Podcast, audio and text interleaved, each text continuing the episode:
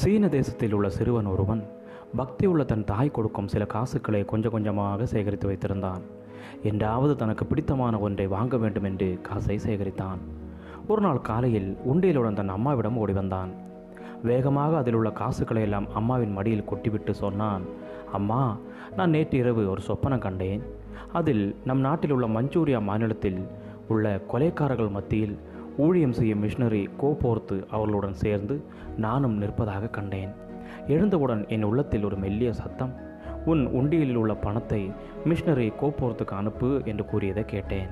ஆகவே நீங்கள் இந்த பணத்தை அவருக்கு அனுப்பி இயேசுவை பற்றி அங்குள்ளோருக்கு அறிவித்து ஊழியம் செய்யும்படி தெரிவியுங்கள் என்று கூறி பள்ளிக்கு கிளம்ப சென்றான். கொஞ்ச நேரம் சென்ற பின்பு திரும்பவும் ஓடி வந்து, அம்மா, லேட் பண்ணாமல் உடனடியாக அனுப்பிவிடுங்கள். ஆண்டவர் என்னிடம் 2ஆம் முறையாக சொல்வதை நான் கேட்க விரும்பவில்லை என்று கூறினான். இப்படிப்பட்ட குழந்தை உள்ளமே இன்று நமக்கு தேவையாயிருக்கிறது. ஆண்டவர் சொன்னவுடன் கீழ்ப்படியும் விசுவாசம். ஆம், ஆபிரகாம் தேவனுடைய வார்த்தைக்கு அப்படியே கீழ்ப்படிந்தார். மனைவியாக சாராளிடம் இதை பகிர்ந்து கொண்டால் கூட தேவனுடைய வார்த்தைக்கு கீழ்ப்படிவதில் தாமதமாகுமோ அல்லது தடை ஏற்பட்டு விடுமோ என்று எண்ணியிருக்கலாம். ஆகவேதான் சாராளுக்கு கூட அறிவிக்காமல் அதிகாலையில் எழுந்து ஈசாக்கை பலியிடும்படி ஆண்டவர் சொன்ன வார்த்தைக்கு கீழ்ப்படிய தீவிரப்பட்டார். முடிவை நாம் அறிந்திருக்கிறோம். ஈசாக்கிற்கு பதிலாக ஆட்டுக்குட்டி பலியான அற்புதம் அங்கு நிகழ்ந்தது. பிரியமானவர்களே, தாமதமான கீழ்ப்படிதலும் கீழ்ப்படியாமைக்கு சமமே.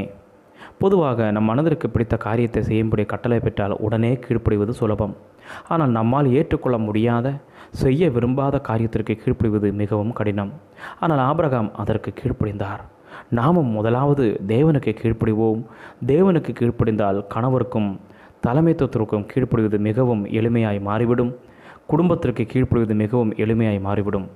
நாம் செய்யும்படி கட்டளை பெற்ற காரியத்தில் இன்னும் ஒரு முறை செய்யும்படி அறிவுறுத்தப்படும் முன் உடனே கீழ்ப்படிய கற்றுக்கொண்டு ஆசீர்வாதத்தை பெறுவோம். அதில் இவன்தாமே நமக்கு கிருபை செய்வாராக. ஆமேன். God bless you all.